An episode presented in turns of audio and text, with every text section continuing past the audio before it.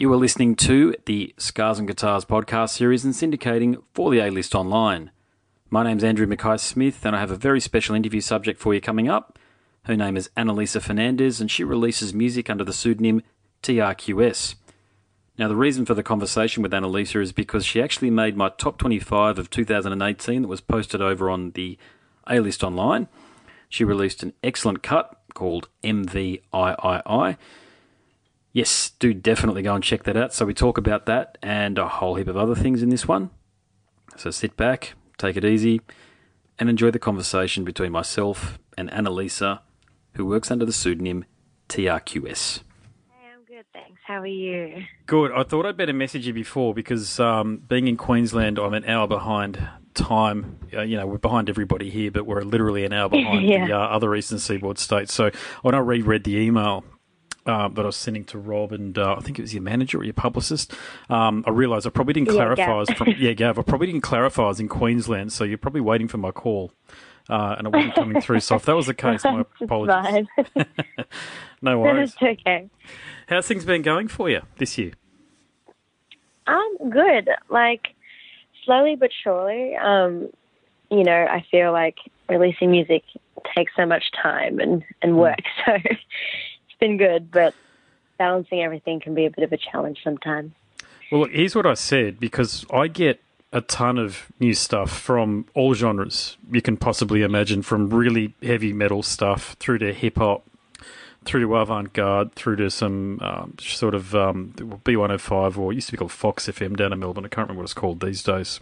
You know, like oh, the old stereo network stuff. Sorry, yeah, but Yeah, I- yeah. I've been on Four Triple Z for a while. You see, which is an independent radio station here in Brisbane. But here's what I've said Awesome. here's what I've said about you, you specifically the single. Now, I, I assume is it uh, is it MV11 or is it supposed to be the number, the Roman numeral equivalent number? So it's, yeah, it is the Roman numeral. Um, it's kind of based off like a, an inside joke with a couple of friends. Um, how people use the term when they message and they they say mate, but they do like M and an eight, and then Ah, to fancy it up, we would just use a Roman numeral. There you So go, it, the song is called Mate. mate. There you go. Um, well, this is what I said. yeah. Okay, because I also I host um, two websites. One of them is called the A List Online. Okay, so Mm-hmm. what what I've said here about the single is this young lady has the world at her feet, and the world needs to take notice. R&B superstar in waiting TRQS delivers the goods on her new EP One via the cut MV11, a cut that should be all over Austereo playlists throughout the Australian summer. So here's hoping a programmer realises the talent and potential and gives Melbourne's TRQS the coverage she so richly deserves. So that's what I've had to say about it, and consequently, the single itself, because I didn't have time to listen to the whole EP for it to make my. I just have a top 25, you see. A few of the Oh, contributors. right, yeah. But the single has made the top 25, so that's the reason I was inspired to reach out to Rob to have a conversation with you. amazing. It's, it's so lovely to hear. Yeah, it really did stand out, and and not just. Um, it certainly it stood out from a lot of the stuff that Rob was sending through, all of which was of high quality. But your cut here in particular, I listened to a lot, which is rare, as you can probably appreciate in the review circles, because we get a lot of stuff you listen to at once, and you've basically got to keep trucking. I actually ended up putting your stuff um, on a playlist, uh, Young JC, a fella over in Perth there, and a couple of others. And I've been listening to it a fair bit ever since I got it. I couldn't tell you how long ago I've got it, but the reason it made the list is because I, I do believe in what I've said there. It's not just a furphy statement there. I do hope an Austereo programmer picks up on it, whether it be you know B105 here or Today FM in Sydney or what have you. So here's here's my first question for you. How do you get onto Austereo playlist? Because it's something that's confounded a lot of my interview subjects. um, like on like I don't I don't really don't know. Yeah, this is a thing though, isn't it? It's like this is a cut that beats most of the radio hip hop and R and B that I've heard for a long time. Actually, it's that strong the song. But my fear here for you is is that a lot of people aren't going to get to hear it. And by the time uh, people wake up to things, you might have moved on to something else, for example, because the music business is tough. We all know that. I've been in it myself for a long time. yeah. But how do you how do you reach out, and how does your publicist plan on, on promoting the good word here? I think just through getting like more um, blogs on board and um, promoting as much as I can. I think Yeah. it is hard, especially because you know the scene in Australia is very like indie and like you know like Triple J and things like that. It's more on like the alternative side of things, Yeah. and and the R and B slash hip hop is kind of a little more underground, especially in Melbourne um, when it comes to original stuff. hmm Um, so I guess just keep working at it. Like I'm not really sure what their total plan is. Yeah. um, but I'm hoping, you know, that it reaches out eventually. Um, Yeah, you know, it's it's a tough I'm one. happy that it's reached out even a, a tiny bit at all. So Yeah, look, Yeah. I, I hear you. I hear you. You got to be you got to be grateful for small mercies at the end of the day, haven't Mm. you? In terms of in terms of people like me picking it up and the the limit about limited amount of influence that I have. I'll, I wish I could play it on my podcast series, and the reason for that is because most of my listen, listenership is in the United States. With my podcast series, Right, it's yeah. just happened that way, and I'm trying to promote as much great Australian music as I possibly can of all the different genres. It doesn't really matter as long as it's great Australian music, which which you are creating. I'm trying to give it a platform. But yeah, it's it's. I think we're all in it together because of the demise of the record industry, uh, or the the label. Yeah. Sorry, I should be more specific there. In that there aren't those specific networks for promoting material as there used to be, say, 15 years ago or so, and we're still really figuring that out. That out, aren't we? I think a lot of people thought that the MySpace thing was going to give people a platform, but all that did was let us into Twitter, Instagram, Facebook, and I'm probably missing about 20 others that I could probably can't bring to mind right yeah, definitely. But it's it, it, it's one of those things, isn't it? Because I, I firmly believe that if someone was to give your music a shot, it'd be requested a lot mm-hmm. more.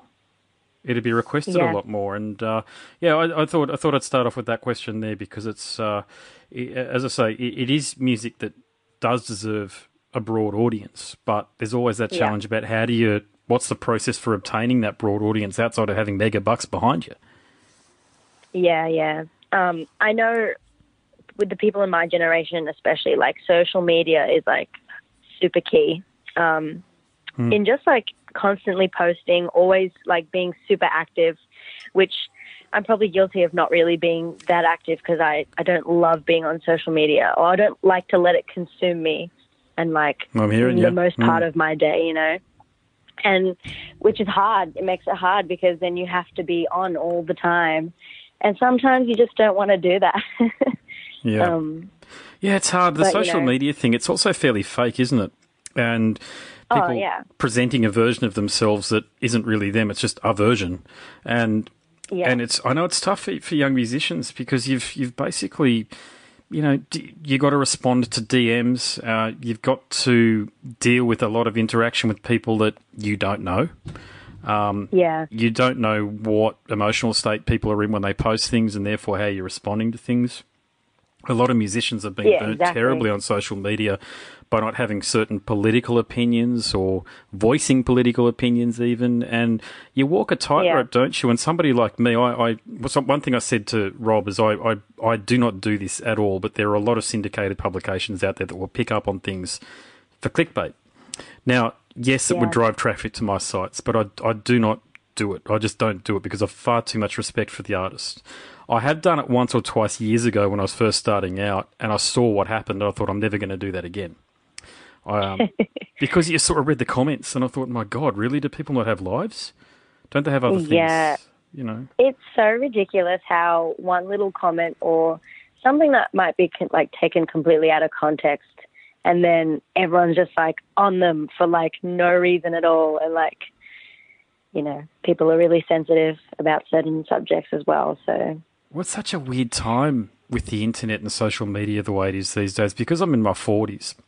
I didn't grow Hmm. up with the internet, okay? I was, when I was at high school, we were submitting, there was a computer room available, but you didn't really use it. It was a bit of a gimmick, you know? Um, yeah and these days, my daughter's using iPads in a kindy, uh, in prep, you know, first year of school. Uh, they're using these things. I don't know whether they're, u- they're using them for educational purposes, and but she can actually drive the thing pretty well, probably better than a, a lot of adults my age can, because she's a digital native, you know. You know, and it's uh, yeah it's it's not going anywhere though. That's the point that I make there. It's certainly not going anywhere. So it's about integrating, adapting, and then overcoming.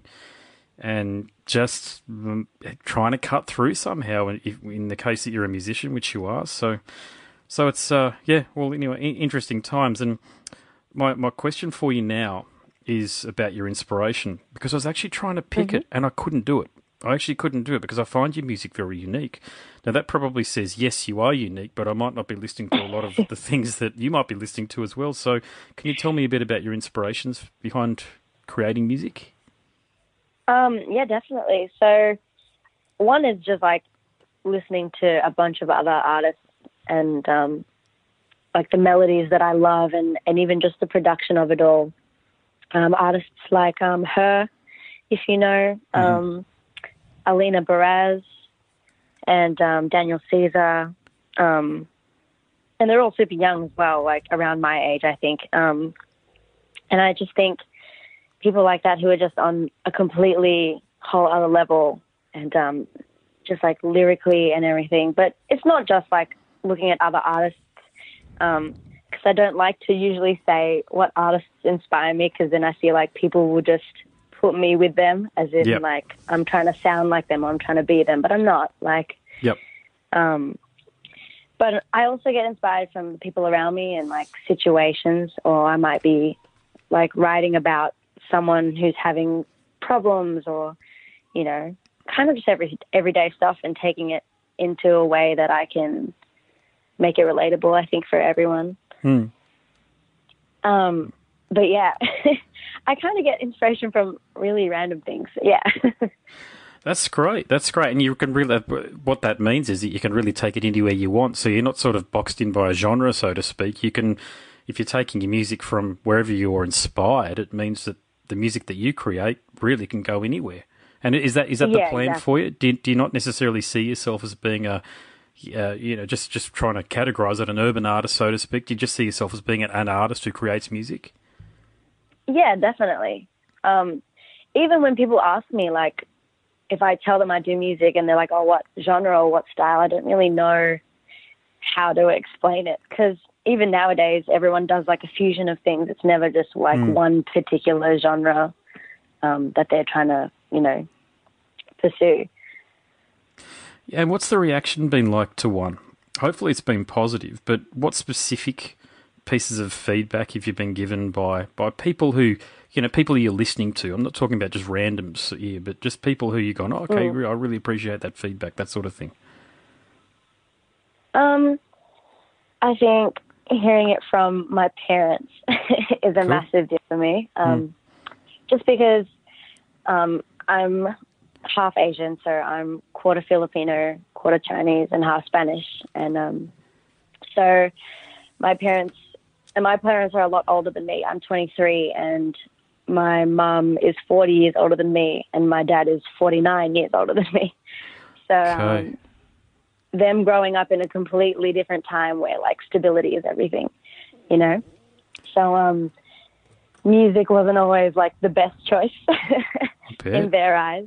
Mm. Um, but I think now that they know that I really want to do it and it's something that I'm truly committed to, they are supportive. So hearing feedback from them, like them liking it and them wanting to listen to it and sharing it on their Facebook that they don't know how to use, um, is a is a great sign from them. It kind of even though they don't say it, I know that they're proud, and that's kind of nice to know. Um, That's very nice. the nice. people closest to me are nice. Yeah. Yeah, it's interesting you mentioned the uh, the the Filipino heritage. My wife's half Filipino. Her mother's from Cebu, the island of Cebu, yeah. and we spend a lot of time over there. And I've gone out yeah. of my way to promote Filipino artists in the past, uh, in particular heavy metal artists, because there's a lot over there, but they just don't get the platform. And um, oh wow, yeah, we we we um, we love it over there. God, we've looked at trying to get property over there and stuff, but it's very interesting with some of the uh, property ownership laws yeah. and the rest of it. I mean, we could give it to yeah. Kathy's auntie and just hope everything works out, but we don't really want to do that. She's a lovely yeah, person, by mom the way. like but, bought yeah. land as well. yeah, well, yeah. Whereabouts is she from, if you don't mind me asking? She she from um, um, up north or? No, she's like further down south, so um, co- sort of close to Mindanao, but we're not um, Muslim where um, from a little town. My mom's from a little town called Asami City. Okay, yeah. Um, Yeah, Yeah. Have you spent- really have you- obscure? Have you spent time in Davao? Um, yeah, so we've in Assamese. I've spent time with like my family there. Yeah. Um, I went last year for my uncle's wedding, so it was Very nice, to go back. Yeah, it's such a lovely, uh, compassionate, caring culture. The Filipino culture, isn't it? We just love going over there. And one of my kids looks Filipino. One of my kids looks like Mm-hmm. me. No, I haven't got red hair or anything, but one of my kids looks Irish because that's my heritage. and she's got the red hair, slightly. You know, you can tell by the eyes her heritage, but she's got these brilliant, brilliant blue eyes and this red hair and she gets treated like a rock star over there. She actually gets photos taken Yeah. of her. Um, and It's so crazy. yeah. You, do, do you find that when you get over there too, you're a bit of the center of attention? Oh, 100%, especially where my mum is from. Like, it's a little on, like, the poorer side of things, Mm. um, where she's originally from. And um, even when I went there, like, people, like, aren't even oblivious. Like, they'll just blatantly stare. Yeah. like, because I'm, I don't look like them. I'm whiter. Yep. And, um, and it's really, like, makes me so, so, like, self-conscious about it. I was like, it's, like, to the point where it just gets really uncomfortable. You're like, God, feels so weird. um, Yeah, but it's, it's, I know it's all in like good measure. So oh yeah. Look, it's it's all in good faith, and and they're just because a lot of them don't get to travel, and the internet Yeah, is still exactly. something that they don't spend a lot of time on. It is genuinely interesting to them to see Yeah, somebody, definitely. especially someone like yourself and my wife and daughters who are clearly of Filipino heritage. They're definitely curious Yeah. as to what the other half is and what you're doing there and who are you with and all of that sort of stuff. And it's- Yeah, But it's not it's not as weird as it sounds, is it? I mean, you you, you know it, so it's not invasive. It's just curious yeah, It's- curiosity definitely. curiosity. Yeah. So yeah, I've I've been even thinking about trying to give give some. It will only work one way, meaning I think we can only really give Australian bands a platform into the Philippines because I think it's just too hard to bring the bands over here, and and the like. Yeah. They need to have an audience, is what I'm saying. Um, Mm. But I've spoken to a lot of artists and I've implored them to get over to Cebu, and uh, Mindanao might be a bit tougher. Um, some, Yeah, of, some of the problems that yeah, you've got to be very careful. You really got to know what you're doing Yeah, in some I, parts of Mindanao. I haven't been to like Mindanao. It's like where my mum's from. It's like near there, but not like on the same island. She's like, you have to take a plane from Manila to go to her island. We got it's um, really small. my mother-in-law and I caught a plane a flight over once, just together. We were going over there to meet my wife, who was working for Telstra over there at the time, and um, Mm-hmm. and we got stuck in Davao. The plane was coming from Singapore, and it got diverted, and I thought. Geez, what the hell's going on here? Because no, nothing was said. It was just you've got to get off now. We're landing. Yeah, you can imagine the sort of thoughts. yeah, you can imagine the thoughts that we had because of some of the problems that are happening in, in Mindanao and Davao. And this is Uh, before yeah, yeah. Duterte got in. And um, and I thought, well, I wasn't, I wasn't, well, nobody was being weird and freaking out or anything like that, but we were just herded into a, I don't know what the hell they had to do, but we just were herded into a room for about an hour or two. Um, we weren't giving any, given anything, we weren't told anything, and then just told to get back on the plane.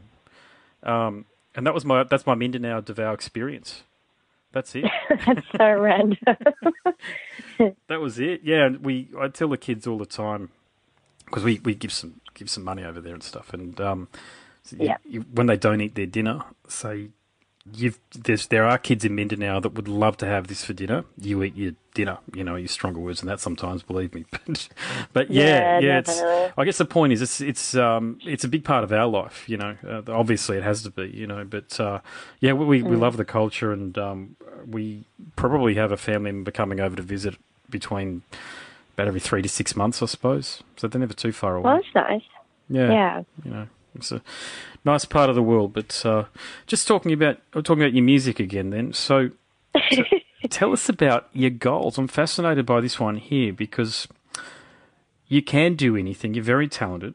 Your music could almost go anywhere. What do you want to achieve? Um, I think, like, I think logically, my idea is that I want to be. I don't really care about the whole fame and, and all that stuff. I just really want to be successful and, and really focus on the music side of things and grow that way. Um, definitely goals are like it'd be amazing to to be on festival lineups and and play shows like headlining eventually, and build up enough if I can, you know, because I love to perform. Like I've been gigging for quite a while, and and even just like doing covers, but um, original stuff just is a lot more personal. Um, so I find I get a lot a lot more joy doing original stuff. Yes, and I'm a, I'm a career covers musician, and I, I, can I know exactly what you're saying. I guess I just fell into it because I'm, I am a musician. I'm not a singer, and um, Yeah. it, it was just a, a way of a way of continuing to perform, if you like, and and, and with the Melbourne scene that you've got down there, is there a lot of opportunities for you to perform and, and get out there and, and you know be on bills with be on um, on nights where you've got say other up and coming artists as well? Definitely. Um, like I'm I'm friends with a lot of those artists um, that do shows and, and all those things. Um, so it's kind of nice to grow together as well, because everyone has their own little circles and, and things like that. Um, but when you kind of work with the people that you know and, and you're friendly with, it's it's nice to grow together as well at the same time as yourself. Yeah. Um, yeah. Yeah, it's a lot like that. And is there any artists in particular that you like teaming up with for some gigs?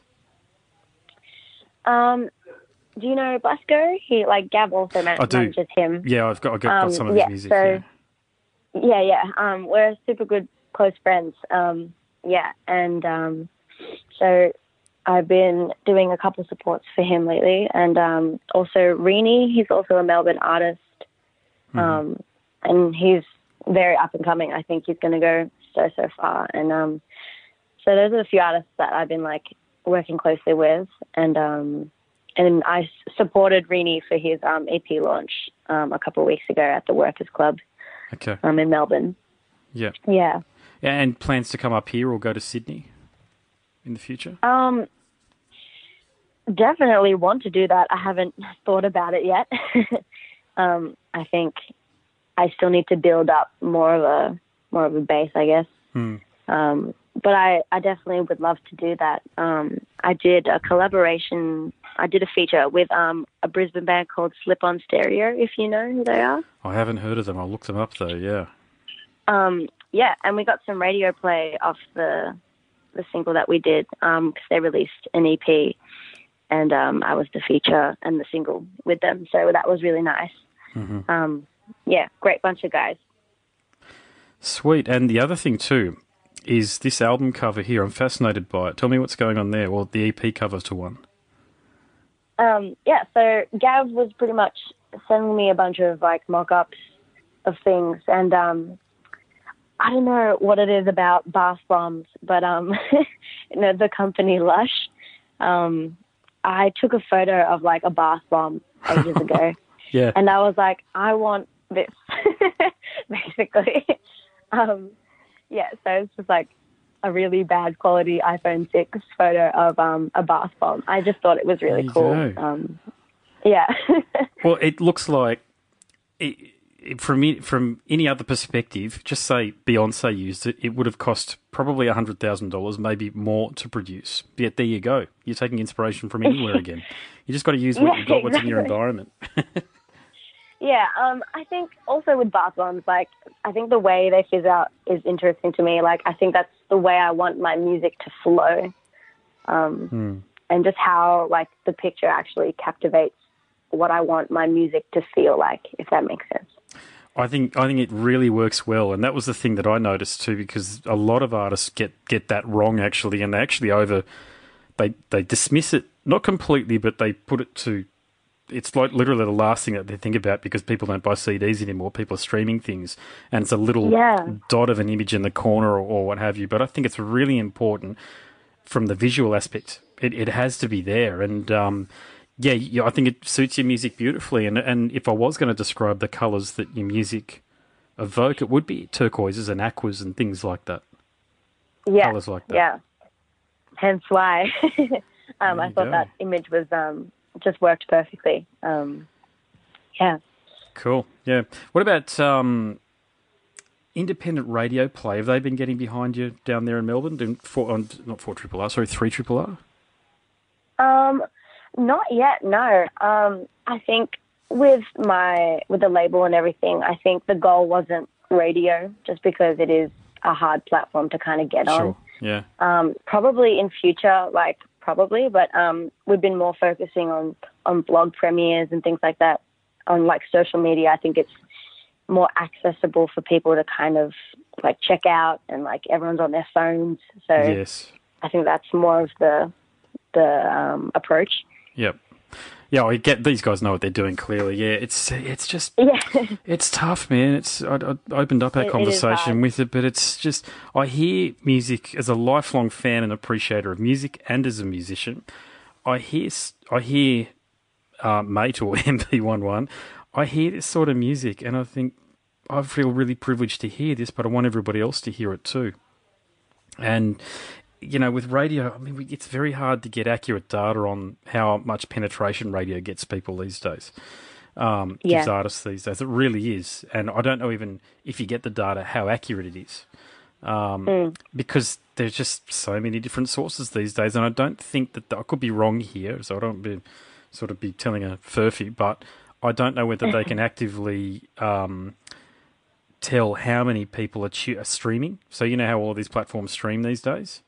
I Yeah, don't know yeah. whether they can collect the data from who's streaming it, and I'm probably guessing anybody underneath the age of forty is listening to it on a device, a media device, and not on a radio or in the car, for example. Yeah, So- definitely. You don't really, they don't really know. They can't tell. So if you're going to pay radio, commercial radio, to promote a release, whether it be via a commercial or whether it be via the usual influencing tactics that have been done in the past, I don't know how much of an of an end result it's going to get for, for artists. So watch this space, Yeah. 2018 and 2019. It's a really unique space to be in.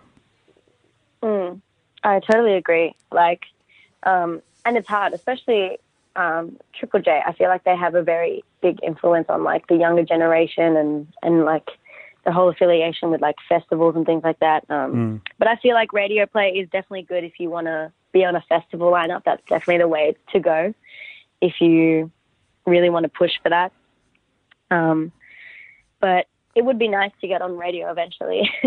This Definitely is this question there. is going to sound absurd, but do young people still listen to Triple J? Like you know what I mean? Like people in their late teens and early twenties, are they still tuning in? Do you know? Is that is that your impression or?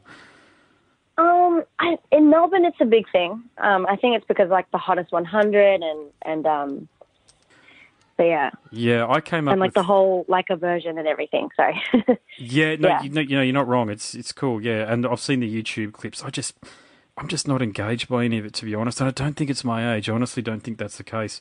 I I listened to uh, to um, I'm about to say Nirvana because I was going to make the point about Nirvana, but when I was listening to Triple J, that's when Nirvana was on. So this is sort of the mid '90s, early to mid '90s or so. So I listened to it right the way through up until about when Merrick and Rosso were on it in 1999 or year 2000. After then, when the guys from Frenzal Rhomb were the co-hosts in the mornings, I don't know whether you remember that, but mm-hmm. this is years ago. Sorry if I'm talking about things that are so long ago that they're irrelevant. it's okay. But and I, I I tuned out, and every once in a while I'll flip it on. I don't even know what station it is is anymore, to be honest with you, but you can always tell it's Triple J because of the music and the way the co- the way the hosts are yelling and carrying on and all the rest of it. Um, But a lot of the stuff that they play on there, it's like, guys, it's not doing it. But people are listening to this stuff, and as an artist, I wouldn't ask you to comment on on other artists in that way, but. For me, as somebody who is loosely described as a commentator and a blogger and all the rest of it, man, some of this music isn't doing it, and I don't think it's going to be around in a year or two's time. So I'd love to know. Richard Kingsmill, I think, is the station manager these days, if I'm not mistaken. right. He used to be a I'm very sure. well. He used to be a really good presenter back in the day. He used to Right. do um, like he, on Sundays. He used to have a program, and it was the year. So if say it was like 1998, it'd be called 1998. That was the name of the program, and it was cutting edge music from the year. I don't know whether they're still. I mean, I could easily Google it and find out, but just for the sake of our conversation, mm. I don't know whether they're still doing that or not. But I used to tune into that almost religiously in the sun on Sunday afternoons, and I'd pick up a lot of really cool music, and from all you know, I got into Michael Franti and Spearhead, a lot of different uh, genres. It wasn't just rock stuff or heavy metal or something. Triple J just hasn't supported heavy metal in basically ever. I don't think Yeah. maybe maybe three hours on a Tuesday night or something. I think they give it, but They, um, but I still found a lot of the music very engaging. But the stuff that they got on nowadays, it's, it seems to me like if a lot of these bands, if they're not ploughing a particular political point or so, they don't get the green light, and that's that's my Yeah. impression. Anybody can disagree with me, but that just seems what it feel, feels. What it's that's what it feels like to me. Given that it's a national broadcaster, it's underneath the umbrella of the national broadcaster, the ABC. Triple J has this agenda, and it's like, guys, come on, You've got to be more than just just this one political lane. You've got to broaden yourself out and take in all genres and all different types of music.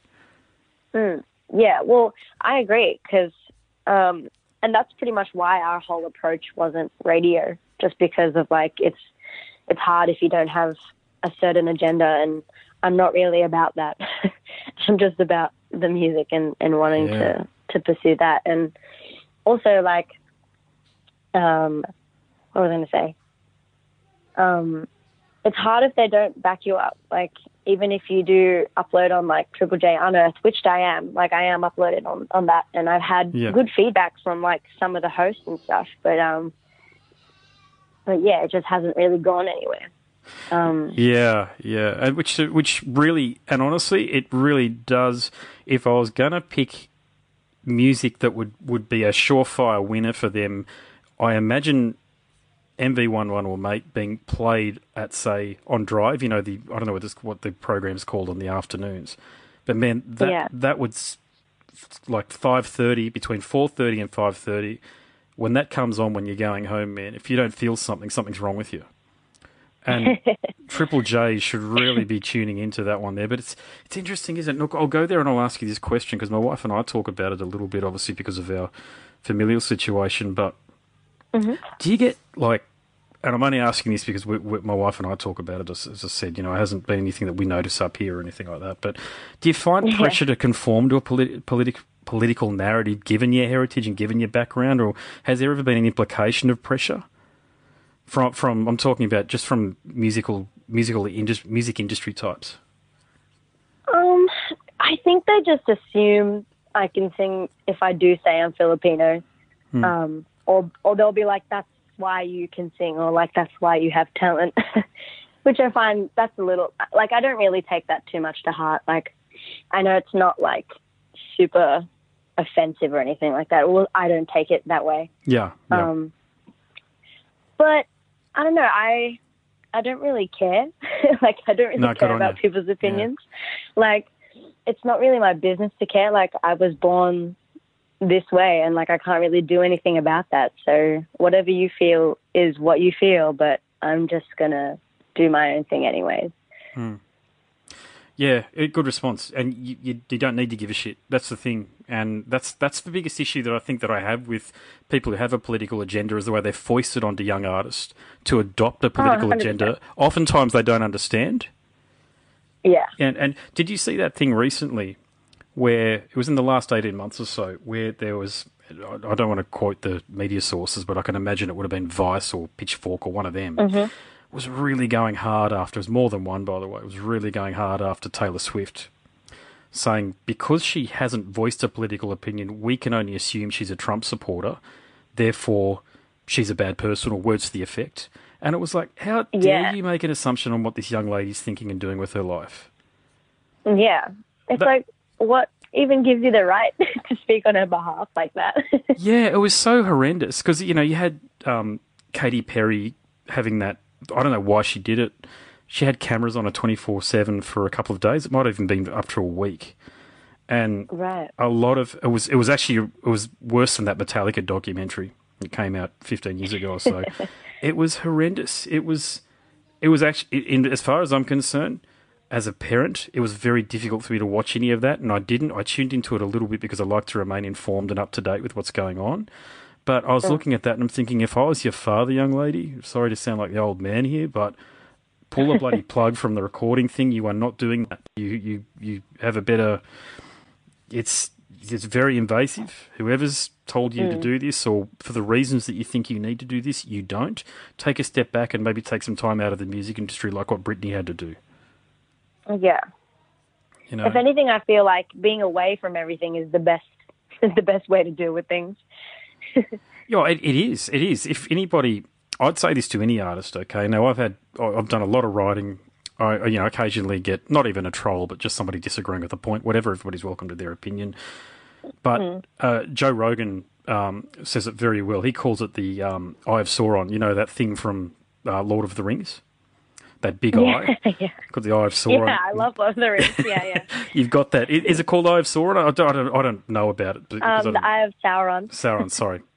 Eye of Sauron. Yeah, like all all of that negative political attention is like having the eye of Sauron on Sauron on you, whatever it's called, Sauron on you, and it's it's like you can't get away from it. So my view on those things would be, don't if you got an opinion and if you've just said it and you know like what's happening to who's the um the comedian that's to Kevin Hart. Mm-hmm. Kevin, I've got to, got to be careful when I say uh, this one. About here. like uh, about like the whole Oscar thing. Well, the Oscar thing, but that, yeah, the Oscar thing. But he, he made some comments uh, using uh, the word for homosexuals, a derogatory term. He's a, he's a comic, yeah, yeah, by the way. So just keep it in context. He's a comic, by the way. He's not backing mm. down from it. Yeah, he's saying he's just not saying anything. I don't think. And I'm thinking, mate, you do that. You just you stand within your own truth, man. If these people have just picked, you're the one. The eye of Sauron is on you right now. You're the one that they're going after. Um, yeah. And then I saw Neil deGrasse Tyson. Neil deGrasse Tyson had some stuff come out about him recently. Um, mm. Did you see that at all? I mean, I won't go there if it's if you, if you haven't. No, no, I haven't. But I do get what you mean. Like even I watch like many beauty like YouTubers and all that stuff, and and so much drama has just come from people like looking at their tweets from like ages ago and mm. like finding one racist thing or one like something that they said wasn't right by someone today and like completely judging them on that and then the whole internet just decides to like come after them with the eye of Sauron um, for that one tweet or you know for a bunch of tweets about being racist all this all these things. And it's like like is this where society is at? Like digging for dirt when it like doesn't even need to be done. Like you know. Well i think here's my take on things. It's not really my take on things. It's taken from a bunch of different sources, you know. But because I'm, I'm, i do a lot of reading. I may, honestly, I do a lot of this reading not because it gives me pleasure, but because I like to stay up to date when I'm conducting interviews, and I like to know what the hell's going on, basically. But mm-hmm. to me, a lot of this thinking has started in California in the 60s and 70s. You know, with the flower power bullshit in the you know the yeah. hippie stuff and a lot of those university, a lot of those people that were university students through the 60s and 70s became disenfranchised, but they weren't dumb, right? They were intellectual. They stayed in the university system and they've eventually become lecturers or professors, as they like to call themselves. Um, if that's mm. what they mm. are, so be it. But it seems like everybody's at university over there is a professor or what have you. But they're the ones that have these ideals and they're getting these very impressionable 17, 18, and 19 year olds and they're going, this is what the world is. This is how you fix it. Get to work. But they're imbuing yeah. them with these ideas that aren't born of any real rational thought. And it would be like, it's you can't just constantly go after people. And if someone's, for example, we're talking about Twitter now, okay? So if Kevin Hart's put mm. something on Twitter from 2015 or so, and God knows that might as well be another generation. It might as well be the 1880s as far as Twitter's concerned because of how quickly mm. things moved move in there and how quickly the the uh, the public opinion or the, the populist opinion of Twitter changes because it's like a cesspit that bloody place.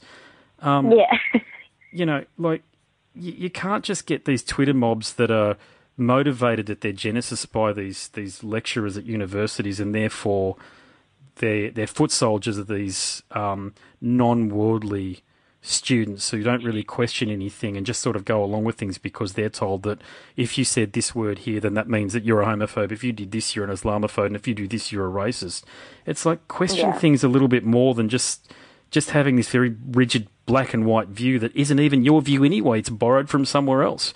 You know, and yeah. I've just acknowledged that that's I, I've taken my thoughts and this from multiple sources, but it just sounds right and i have got skin in this game because I've got two daughters, okay, meaning that I'm raising children. So I'm trying to make the world a better place through making, raising decent human beings that will pay taxes, support music, support artists, will themselves go on to have kids and just try to move the world forward.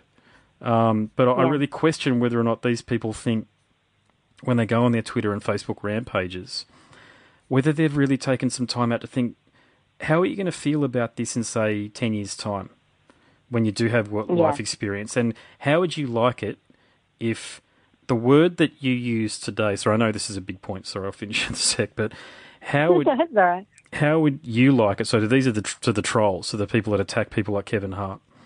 Yeah. How would you like it if in 10 years' time, just say something that isn't considered offensive now, but you put it on Twitter? It's so it's there. later. Exactly. And you had the eye of Sauron on you, and you're like, but I'm raising kids now, and I've got a job, and I didn't mean it that way. Sorry that the game doesn't work that way. Yeah. Yeah, but they don't think that way. They don't. They're not. They're not like.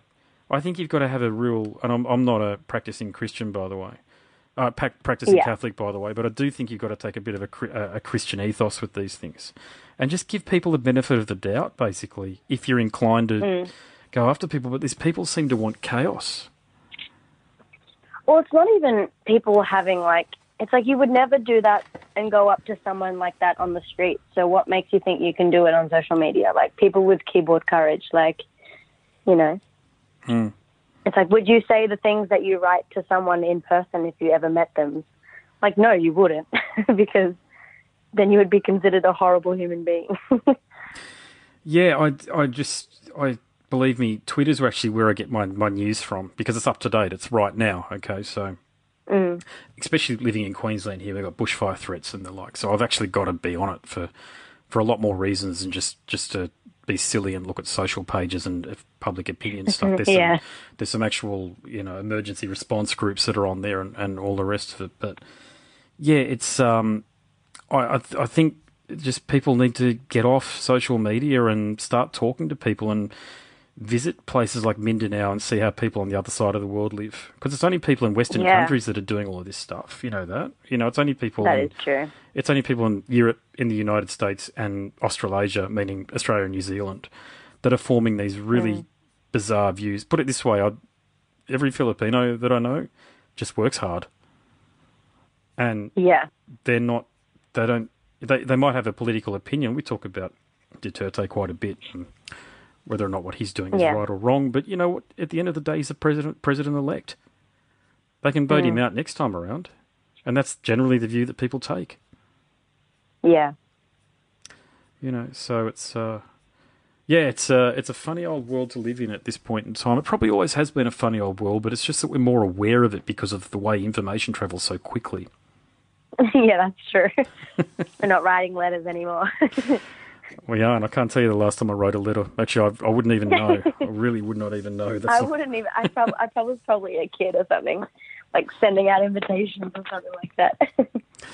Yeah, yeah, that'd be about it. Actually, we do send out letters, and I'm just from being reminded. You know why? Ex- they're not. We don't post them, but we actually put kids' invitations into envelopes to my daughter's birthday parties, various birthday parties and stuff. So we do do that. So, but look, this is uh, this has been a fascinating conversation. You have been listening to the Scars and Guitars podcast series and syndicating for the A List Online. My name's Andrew Mackay Smith, and that interview featured Annalisa Fernandez, who releases music under the pseudonym TRQS.